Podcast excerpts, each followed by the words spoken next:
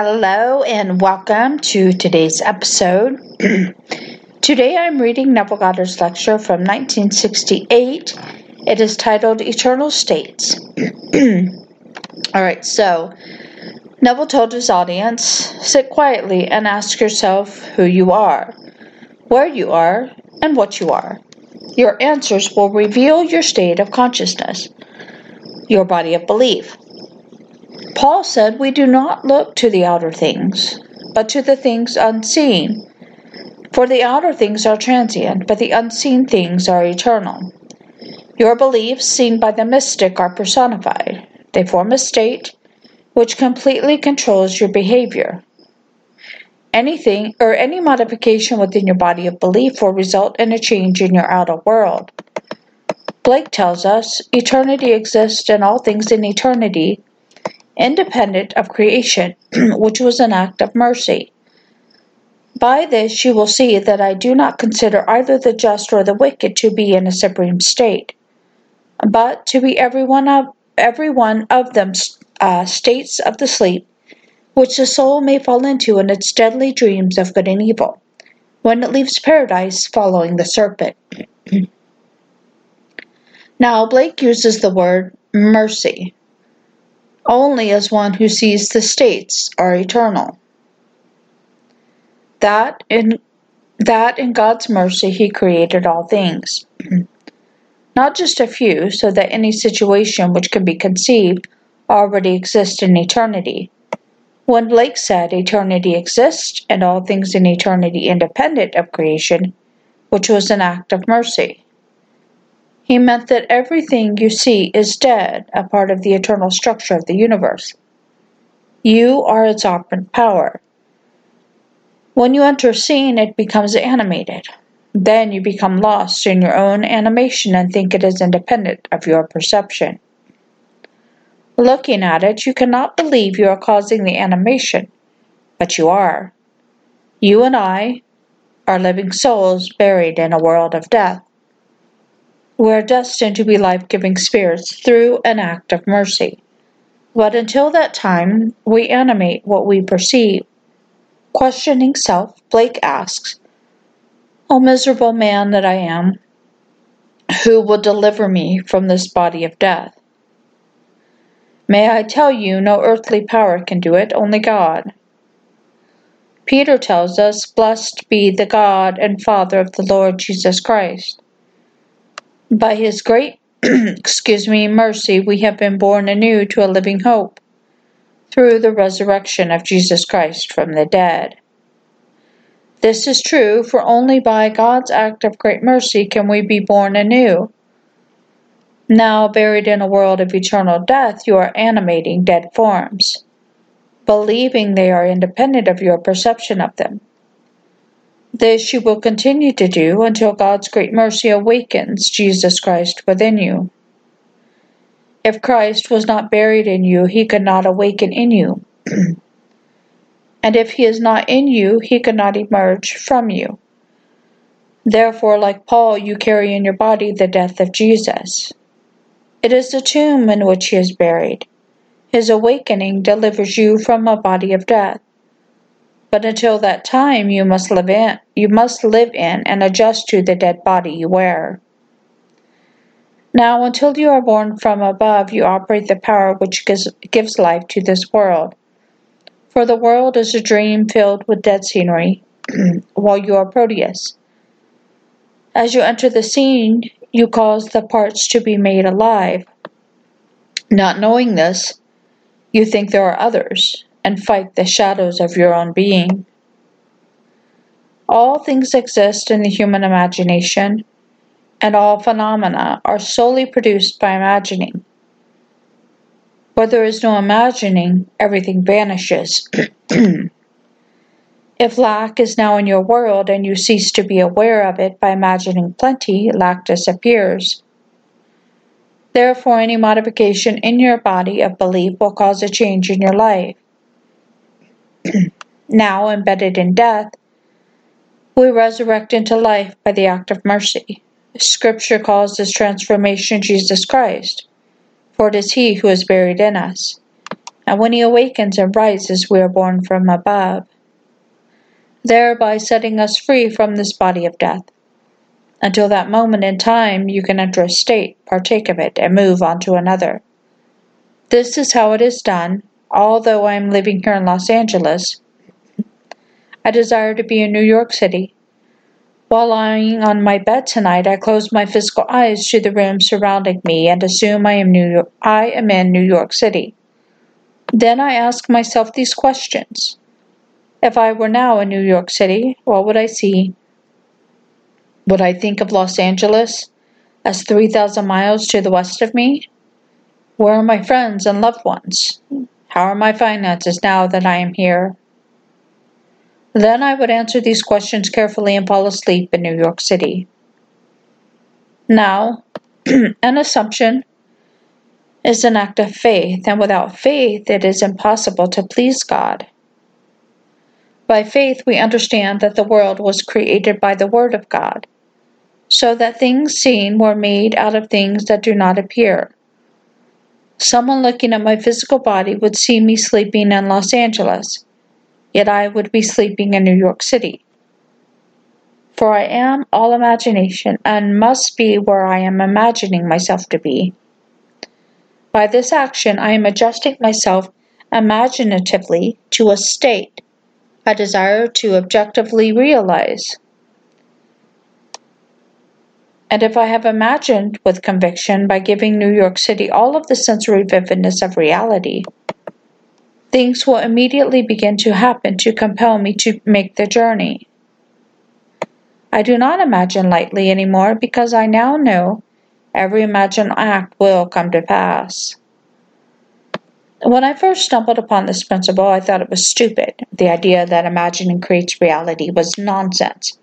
How could anyone believe a thing into being without any external evidence to support it?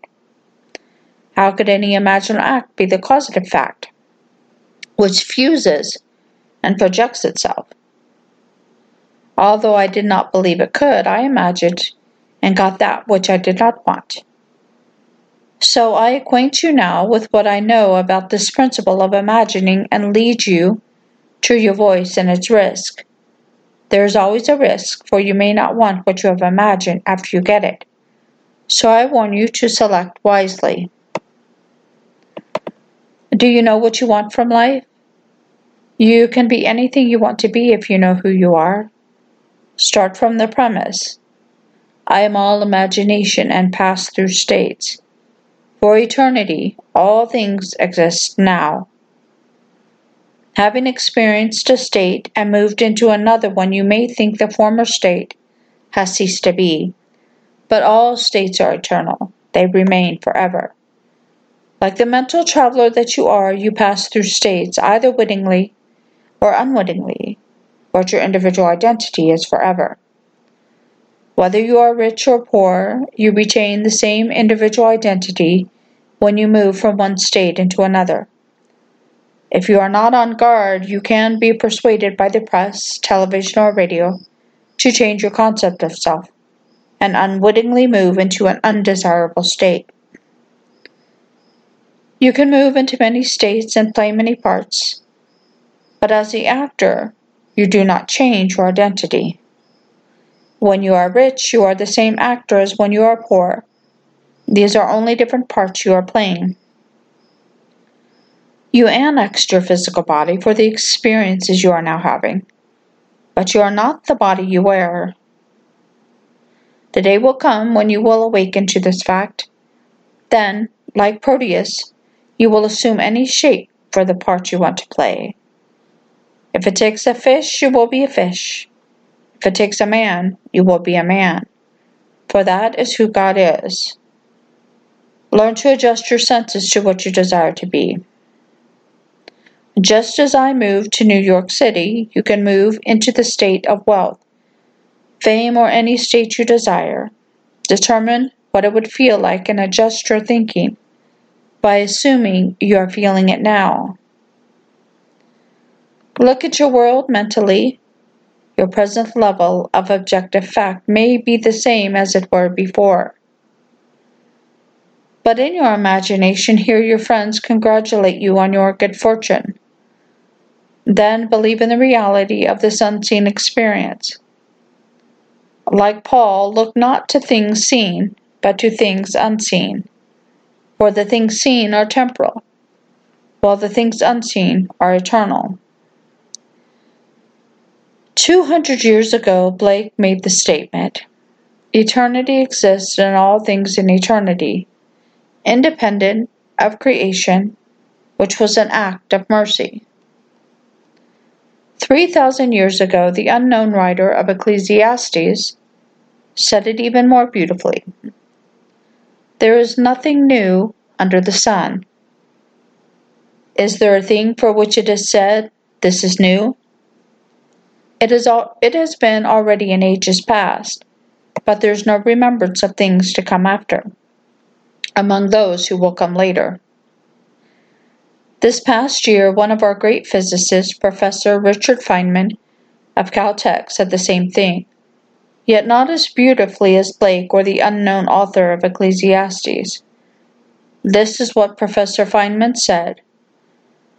The entire space time history of the world is laid out, and we only become aware of increasing portions of it successfully.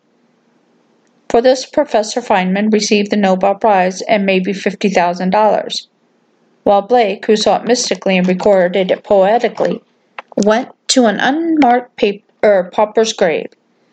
Professor Feynman based his conclusion on his study of the disintegration of the atom. Noticing the peculiar behavior of a little positron when placed in fluid, he realized that the entire space time history of the world is already laid out and man only becomes aware of portions of it su- successful er, successively. Excuse me. I have seen the same thing in vision and know that the world is dead. I have entered a room such as this to discover that I am the spirit animating it. By arresting the activity in me that caused the scene to become alive, everything froze. The waitress walked not, the birds flew not, the diners dined not. Then I knew that when I released its activity in me, everything and everyone would continue to complete their intention, releasing my power. The waitress completed the serving, the bird flew to the limb of the tree, and the grass began to wave, as a leaf which was arrested in space fell to the ground. Now I know I am the center of creative power. The day will come when you, or when you too will awaken and exercise your creative power knowingly. That is our destiny. For we all will awaken as God and use this power to create in the true sense of the word. Try to remember that there is no limit to God's creative power or your power of belief. Persuade yourself that things are as you desire them to be. Fall asleep in that assumption, as that is your act of faith. Tomorrow the world will begin to change to make room for the garment of your assumption. If it takes one person or 10,000 to aid the birth of your assumption, they will come. You will not need their consent or permission because the world is dead, and what would be the purpose in asking dead people to help you? Simply know what you want, animate the scene, and those playing their parts will begin to move towards the fulfillment of your desire. Try it before you pass judgment upon it. I know it doesn't make sense, but it will prove itself in performance, and then it will not matter what the world thinks. If there is evidence for a thing, does it really matter what someone else thinks about it? I encourage you to try it, for if you do, you will not fail. Now let us go into the silence. All right, so there we have Neville Goddard's lecture from 1968 titled Eternal States. Thank you so much for joining me, and I will see you all next time. Bye now.